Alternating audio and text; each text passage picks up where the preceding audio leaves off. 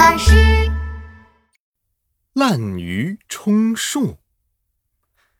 幼儿园将要举行一场盛大的音乐会，所有的小朋友们都在勤奋的练习大合唱。哦，不对，机灵鬼小福可没有在练习，他在玩滑梯呢。琪琪劝小福说：“小福，快来一起练习，不然就只有你不会唱了。那么多人一起唱。”我不会也没有关系啊，到时候我的嘴巴跟着动一动，就没人发现了。嘿嘿嘿！琪琪连忙摆摆手：“不行不行，你这是滥竽充数。”小福生气地说：“什么滥竽？我才不是滥竽呢！你怎么骂人呢？鱼是一种乐器啦。”滥竽充数是一个成语，意思是指不会吹竽的人混在会吹竽的人里面充数，也比喻没有真本领的人混在有本领的人里面以次充好。琪琪，你懂得真多。这个不会吹竽的人是谁呀？嗯，这个人叫南郭先生。滥竽充数这个故事出自战国末期的大哲学家韩非子的著作《韩非子内储说上》。故事是这样的：很久很久以前，齐国有一位非常喜欢听竽的大王，叫齐宣王。齐宣王爱面子。特别喜欢热闹的大场面，他每次都叫大家一起吹竽给他听，好让别人觉得他很威风。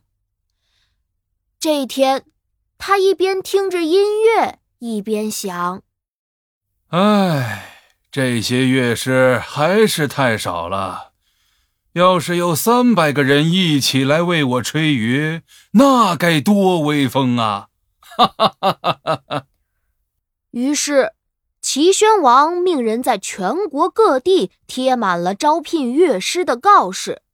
在街上溜达的南郭先生看到了，心想：“哎呦，这个用不用考试，还可以发好吃的好喝的，这可真是一个好机会呀！”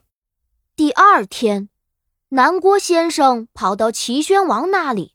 跟齐宣王吹牛说：“威武的大王，您真是有眼光啊！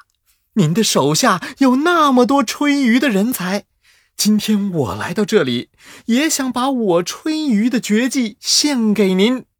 您放心，听过我吹竽的人都拍手叫好，就连花草听了也会随着节奏摇摆呢。相信我加入之后。”您的吹竽队伍一定会越来越厉害，到时候人人都会羡慕您有一支这么强大的乐队的。齐宣王听了十分高兴，乐呵呵地说：“说得好，说得好，你就和他们一起来为我演奏吧。”这以后，南郭先生就和其他的乐师一块合奏给齐宣王听。合奏完就能领到好多好吃的，南郭先生每天都过得十分得意。哎呀呀，不愁吃不愁穿，这日子实在太好过了。其实啊，南郭先生根本就不会吹竽，每次合奏的时候，他都是捧着竽在队伍里装装样子，充个数而已。别人摇晃身体的时候，他也摇晃身体；别人摆头的时候，他也摆头。他总是装作吹奏的很投入的样子。这样过了几年，爱听吹竽合奏的齐宣王死了，他的儿子齐闵王继承了王位。南郭先生打听到齐闵王也爱听吹竽，就很高兴。哎呦，幸好幸好，我还能继续混下去。